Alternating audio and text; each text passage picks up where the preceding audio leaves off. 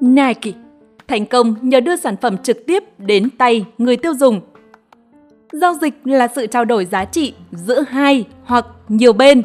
Thực hiện càng nhiều giao dịch nghĩa là doanh nghiệp bán được càng nhiều hàng.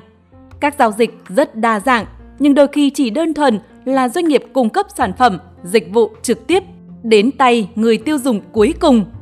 Cách thức giao dịch này chính là D2C, Direct to Customer. Không cần các kênh trung gian như nhà phân phối hay cửa hàng bán lẻ. Doanh nghiệp sẽ chỉ bán sản phẩm thông qua website và cửa hàng chính hãng, đồng thời sở hữu toàn bộ chuỗi giá trị khách hàng và chịu trách nhiệm từ khâu nghiên cứu đến phân phối. Có thể thấy D2C không chỉ tối ưu hóa chi phí trung gian mà còn giúp thương hiệu xác định được tâm lý và xu hướng tiêu dùng của khách hàng. Thông thường, việc bán hàng qua trung gian sẽ làm giới hạn điểm tiếp xúc với người tiêu dùng. Doanh nghiệp sẽ ít có khả năng kiểm soát chất lượng đầu ra của sản phẩm. Đại lý trung gian bán hàng ra sao? Khách hàng có hài lòng hay không? Sự kết nối trực tiếp giữa thương hiệu với khách hàng giúp thiết lập một cộng đồng người dùng trung thành hoặc những dòng sản phẩm chủ đạo.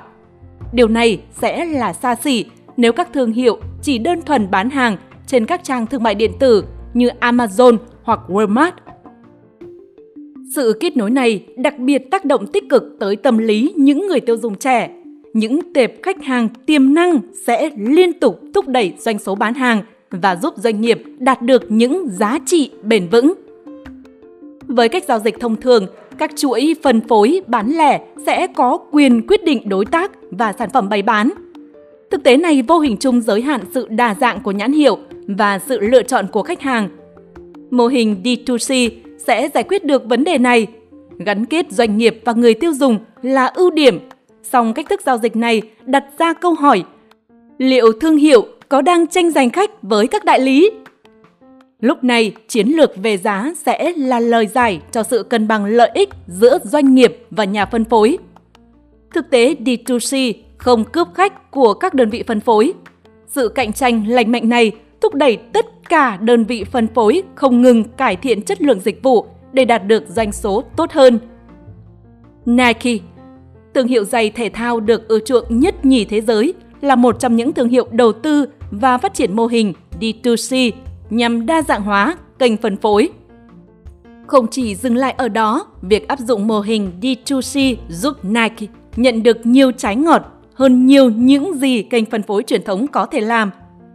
Đầu tiên, sự kết nối và liên hệ giữa Nike và khách hàng được tối ưu.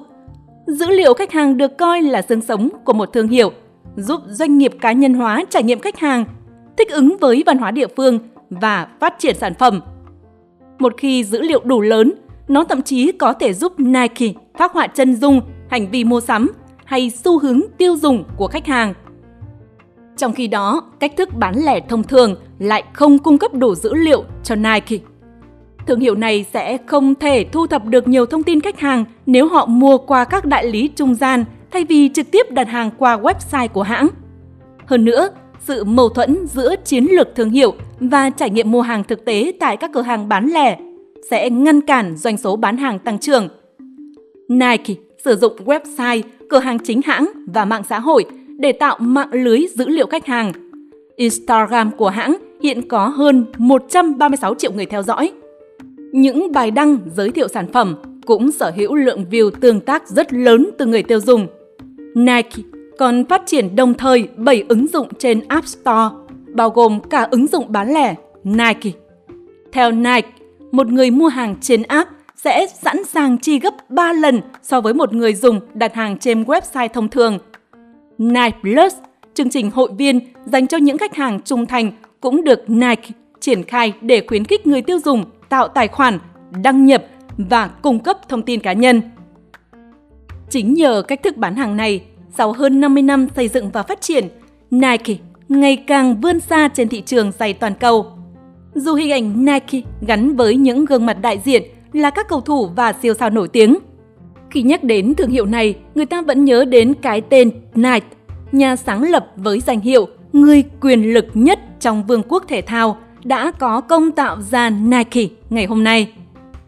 Nike cũng tiến một bước dài trong việc định hướng phát triển D2C khi mở cửa hàng mới tại thành phố Los Angeles, Mỹ, với tên gọi Nike by Merrell. Mọi thứ từ địa điểm tới sản phẩm bày bán trong cửa hàng đều được xây dựng trên dữ liệu thành vi người dùng trong khu vực này. Không chỉ có Nike, rất nhiều những thương hiệu khác bán hàng trực tiếp đến tay người tiêu dùng như Glossy, Evelyn, Casper, Airbus, Dollar Ship, Bonobos, Blue Apron. Họ bỏ qua bước phân phối trung gian và bán hàng trực tiếp tới khách hàng, chủ yếu thông qua các kênh bán hàng trực tuyến. Đa số những thương hiệu áp dụng D2C đều là những doanh nghiệp có khả năng marketing xuất sắc. Unilever mất 1 tỷ USD để mua lại công ty cung cấp dao cạo dầu Dollar Sharing Club.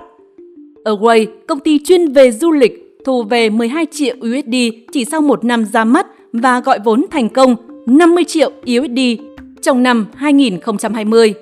Doanh thu của hãng mỹ phẩm Glossier trong năm 2018 cũng chạm ngưỡng 34 triệu USD chỉ sau 4 năm hoạt động. Dù D2C không phổ biến bằng những hình thức giao tiếp khác, song vẫn không thể phủ nhận những lợi ích mà cách thức bán hàng này mang lại. Không chỉ tiết kiệm chi phí phân phối qua trung gian, tăng doanh thu hiệu quả, D2C còn giúp tăng độ tin cậy của khách hàng với thương hiệu và sự thấu hiểu tâm lý khách hàng mục tiêu. Trong bối cảnh 75% người tiêu dùng đều mong muốn có được những trải nghiệm mang tính cá nhân nhiều hơn và 64% người tiêu dùng cảm thấy mình không thực sự được thấu hiểu. D2C chính là chìa khóa duy nhất mở được cánh cửa tâm lý và hành vi mua sắm của khách hàng.